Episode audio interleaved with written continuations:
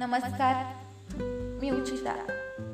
तुमची सखी तुम्हाला तुमच्या ध्येयापर्यंत जायला मदत करणारी आज अतिशय सुंदर असं लिखाण माझ्या वाचनात आलंय.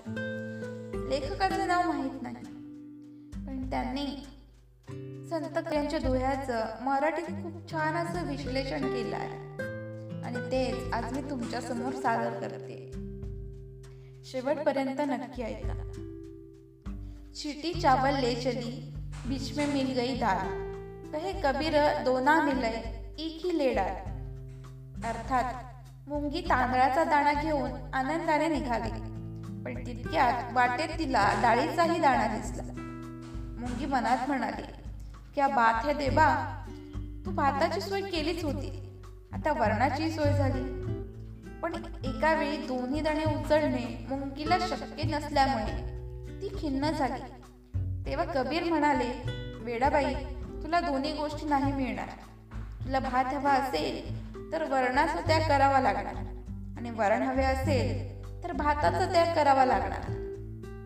तांदळाचा दाणा गवसल्यावर अतिशय आनंदाने समाधानाने व लगबगीने आपल्या वावराच्या दिशेने निघालेल्या मुंगीचा आनंद व समाधान डाळीने हिरावून घेतलं. माणसाचंही तसंच आहे. जोवर समोर विकल्प उपलब्ध नसतो तोवर माणूस आहे त्या गोष्टीत समाधानी असतो.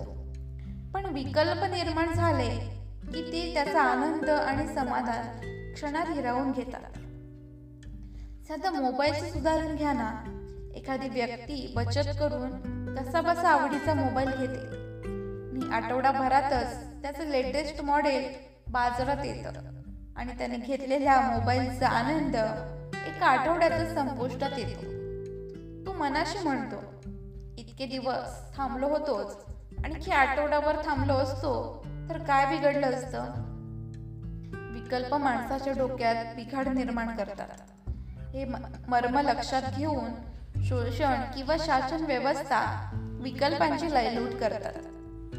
ती बघून घेशील किती दोन कराने अशी माणसाची अवस्था होते. त्याचं डोकं काम करेन असं होतं.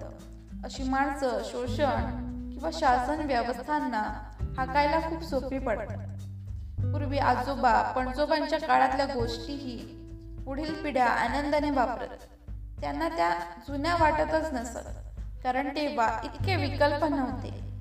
आणि हो ऐपतही नव्हतीच. आज असंख्य विकल्पांनी वस्तूंचा जुना होण्याचा कालावधीच क्षणिक करून टाकला आहे.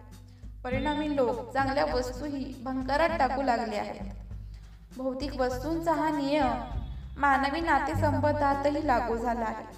कारण माणूसही भौतिकच आहे. नातं मैत्री यांची नाळही कधी नव्हे इतकी कमजोर झाली आहे. देवाने माणसाला दोन हात दिले. ते दोन्ही हाताने गोळा करावेत म्हणून नाही तर एका हाताने घ्यावं आणि दुसऱ्या हाताने द्यावं यासाठी आहे. नुसतं घेत राहिल्याने एकूणच असमतोल निर्माण होतो. मानवी जीवनातील अरिष्टाच तो कारणीभूत ठरतो. म्हणून देवघेव सुरू राहिली पाहिजे. देवघेवीमुळे समतोल तर टिकून राहतोच. समाधानाचं माणसाचं समाधान आणि आनंदही त्यामुळे टिकून राहतो.